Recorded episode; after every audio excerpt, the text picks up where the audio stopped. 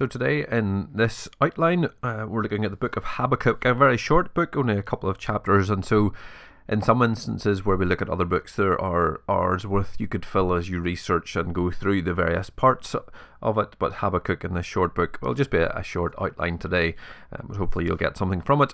You may have. Uh, your own time to study it. You may have done that as we've read through it in this Bible in a year. This may be a kind of brief introduction to whet your appetite, and so maybe you will go away and do that. As normal, I'm using the ESV Study Bible and the Interpreter's Bible. Uh, the ESV Study Bible is one that you can buy in kind of any bookshop, and you'll read a lot of what I will read to you.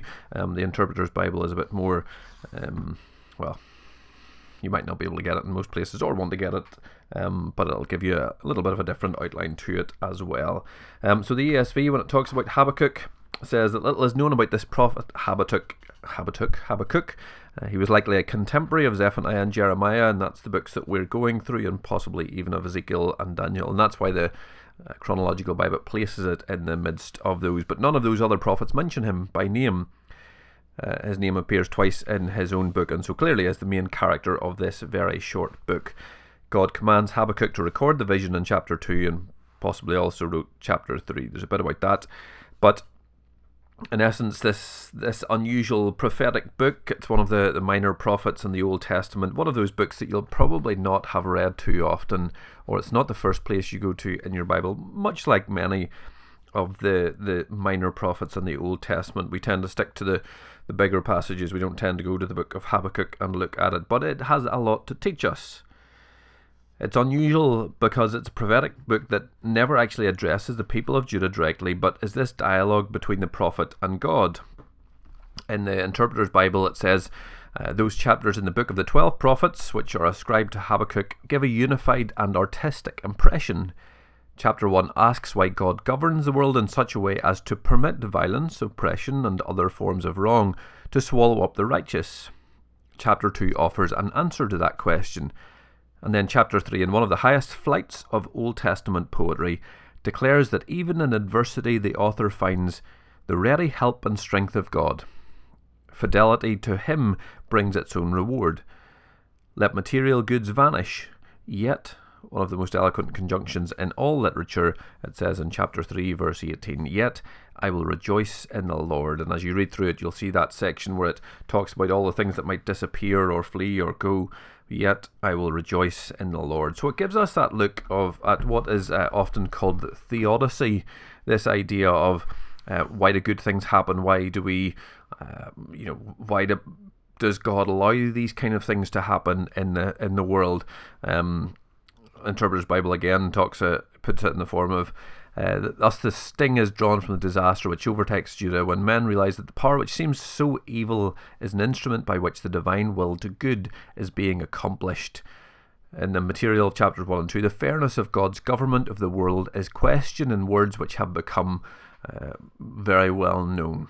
Technically, this problem is known as the problem of theodicy this idea of the kind of defense of God's goodness and the view of the evil that is around us in that world in the world. And I'm sure that you've asked that question before. Maybe you know people who have asked that question before. And here Habakkuk asks that question as well. But there is a purpose to it all. And just to run through some of the stuff that's in the ESV, and again, you can follow this along or get your own ESV or other study Bibles, and it'll tell the same the, the, first two chapters are organized around Habakkuk's prayers uh, or complaints to God and the replies that God gives. Habakkuk saw the rapid progress of Judah's moral and spiritual deterioration, and this kind of tr- deeply troubled him. Yet God's response puzzled him even more, for how could a good and just God use a more wicked nation to punish a less li- wicked one? God makes it clear that both nations are to be judged and appropriately punished for their evil acts. Although Habakkuk may not fully understand, he has learned to rely totally on the wisdom and justice of God to bring about the proper resolution in ways he could never have imagined. This God is certainly worthy of Habakkuk's praise and worship, which is how the book ends. Uh, so it puts it in the kind of some th- key themes. God is just and merciful, even though his people may not always understand his ways. Wickedness will eventually be punished, and the righteous will ultimately see God's justice, and that's a big part of chapter 2. And then God uses some wicked nations to punish other wicked nations, but ultimately God will judge all nations. And the ESV says that the key phrase, but the righteous will live by his faith, summarizes the path of life God sets for his people and is qu- quoted three times in the New Testament Romans 1, verse 17, Galatians 3 11, and Hebrews chapter 10, verse 38. Um, so it's this idea of God's preserving and purifying his people um, by using this other wicked nation, which can seem difficult, which can seem strange and unusual to us. And Habakkuk still answer, asks those questions, but in the end submits to the uh, the goodness, the just, and the merciful God that he believes in. Um, the Interpreter's Bible puts it a lovely way, and the answer given in Habakkuk chapter 2, verse 4 is that the just shall live by being faithful. This does not solve the problem, but it clearly is a part of the right response to it. Hold steady, maintain integrity. Remember that the vision is hastening to its inevitable fulfillment and will not be late. In God's time, not man's, all is well and all will be well. Therefore, be ready, be attentive, be on the watch for whatever the Lord chooses to reveal. Fidelity through good or ill until that time shall fully come is the mark of every just man.